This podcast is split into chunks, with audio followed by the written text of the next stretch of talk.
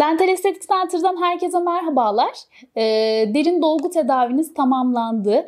Nedir derin dolgu tedavisi? E, ben şöyle maket üstünde anlatmak istedim. E, dişinize ne yaptık biz?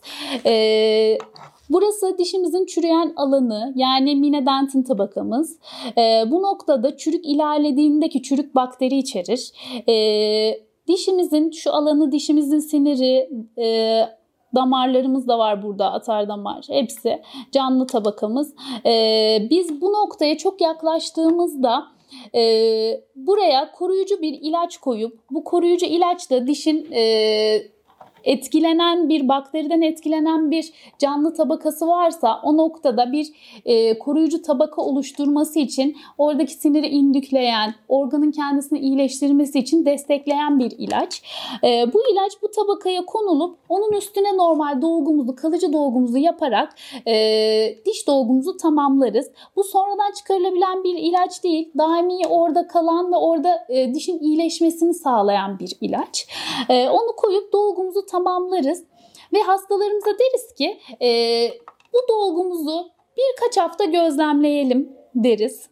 E, burada gözlemlediğimiz şey e, dişin kendisini onarıp onaramadığı ve şöyle söyleriz. E, birkaç hafta dişinizi gözlemleyelim. Bu süreçte dişinizde sıcak, soğuk hassasiyeti olması çok normal e, ve bunun 3 haftaya kadar azalarak geçmesini bekleriz. Eğer azalıyorsa e, buradaki geçirgen bir dentin tabakamız var. Böyle tübüllüdür. Çürükle çok fazla enfekte ise bu dişin bu e, sinir alanına geçip e, orada iyileştiremeyen bir alan oluşturabilir ve bunun için de bu süreci gözlemlememiz gerekir.